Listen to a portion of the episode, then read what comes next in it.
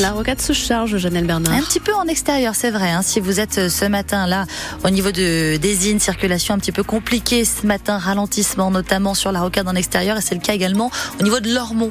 Alors pas d'accident en cours, hein, les ralentissements habituels. Vous en avez d'ailleurs euh, bien tous les matins l'habitude sur France Bleu Gironde. Mais si vous constatez quelque chose en particulier, bien sûr, vous nous appelez, vous donnez un maximum d'infos.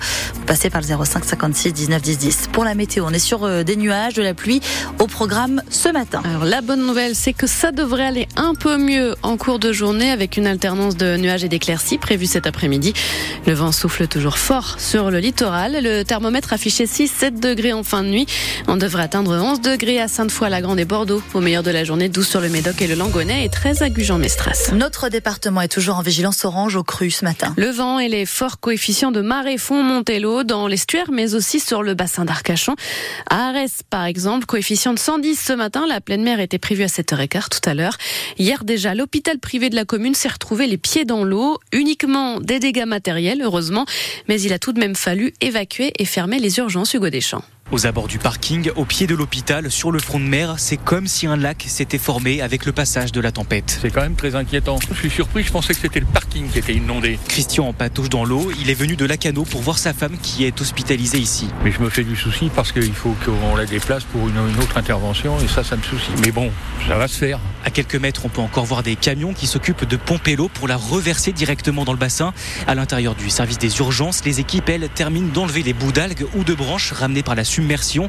Car l'eau, elle est montée jusqu'à 15 cm. Chloé, infirmière, était là. En l'espace de 10 minutes, vraiment, on s'est fait envahir d'eau. Euh, on a essayé tant bien que mal au début de, de repousser la submersion, mais ça a été euh, catastrophique. Les branchements électriques de 7 ascenseurs ont été touchés. À leurs conséquences, On a fait une chaîne humaine euh, pour monter juste les plateaux repas aux patients jusqu'au troisième étage. Et il y a beaucoup de patients, donc beaucoup de plateaux. Alors il y a déjà eu des inondations ici, hein, il y a une dizaine d'années, mais cette fois-ci, l'eau n'était jamais montée aussi haut. Alors il faut penser à l'avenir, dit le directeur de l'hôpital Bernard Judet de la Combe. Maintenant, il faut qu'on se penche sérieusement sur euh, les mois, les années qui viennent pour savoir comment on peut faire pour endiguer l'eau, parce que ça ne sera pas possible. Avoir ce risque permanent. L'équipe du SMUR reste active en attendant que les urgences rouvrent ce soir à 19h. Une prochaine pleine mer prévue à 19h40 à Arès avec un coefficient de 109. On risque de rouler au pas cet après-midi sur la rocade bordelaise, mais ce ne sera pas la faute des tracteurs, des agriculteurs ou des voitures des chauffeurs de taxi. Non, cette fois, ce sont les infirmiers libéraux qui organisent une opération escargot. Ils réclament de meilleures conditions d'exercice et surtout une revalorisation des tarifs de leurs actes. Ils sont inchangés depuis 15 ans, période sur laquelle l'inflation a progressé de 26%. 58% des cabinets vont fermer d'ici 5 ans, alerte le collectif des infirmiers libéraux en colère.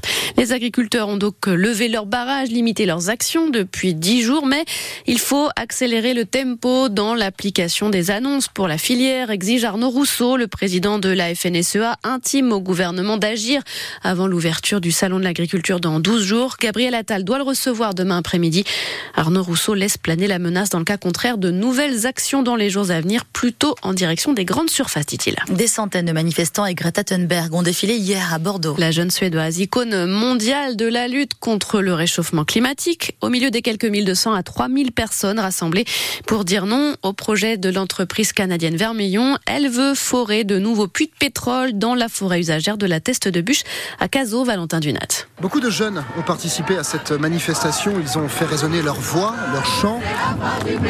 En plein centre-ville de Bordeaux, entre la place de la Victoire et le miroir d'eau, il faut dire qu'il y avait quelques têtes d'affiche. Greta Thunberg, bien sûr, mais aussi la tête de liste Europe Écologie Les Verts aux Européennes, Marie Toussaint, et la militante écologiste Camille Etienne. Je ne sais pas si tout le monde réalise qu'il y a encore en France des puits de pétrole qui continuent. Comme le rappelaient d'ailleurs certains scientifiques, en fait, on a euh, déjà dépassé le budget carbone avec les puits existants. Donc l'urgence, c'est d'en fermer, c'est pas du tout de continuer et d'en ouvrir d'autres. C'est criminel de faire ça. Vraiment, c'est criminel de faire ça. Le 20 novembre dernier, la commissaire enquêtrice a rendu un avis favorable pour le groupe canadien Vermillon qui a demandé à forer 8 puits de pétrole supplémentaires sur son gisement à la Teste de Bûche. Hermès a 21 ans. Il ne comprend pas que le gouvernement puisse accepter ce projet. Je pense que ce qui me paraît fou, c'est un discours politique euh, qu'on nous vend hyper tourné vers la transition. Et en fait, quand il faut se prononcer contre des puits de pétrole, bah, personne ne se prononce. On fait un peu, euh, on, fait, on joue à cache-cache. C'est de l'hypocrisie de ne pas assumer sa position euh, quand à côté on, on défend publiquement les énergies renouvelables. En l'occurrence, le préfet de la Gironde va bien devoir se prononcer. Il doit décider dans les semaines qui viennent s'il donne ou non son feu vert à ce forage pétrolier. Décision d'ici l'été. Une enquête ouverte à Bordeaux après la découverte d'un corps. Le corps d'un homme âgé d'une cinquantaine d'années repêché hier à la mi-journée dans les bassins à flot. Les circonstances du décès restent à établir formellement, mais selon la police, la thèse accidentelle serait privilégiée. Rendez-vous sur le site cybermalveillance.gouv.fr si vous faites partie des 33 millions de personnes victimes du vol de données chez deux gestionnaires de mutuelles via Médis et Almeris. En théorie, votre mutuelle vous a informé par mail si c'est le cas.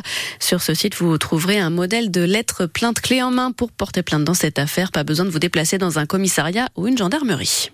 Et puis en rugby, les internationaux de l'UBB en vacances cette semaine. Maxime Lucu, Mathieu Jalibert, Damien Penaud, Louis Biel Biarré et Yoram Moefana au repos après la victoire 20 à 16 arrachée par le 15 de France en Écosse samedi et avant la réception de l'Italie à Lille dans 15 jours. Ce qui veut dire que l'UBB ne peut pas compter sur eux pour le match contre Pau samedi à Chabandelmas.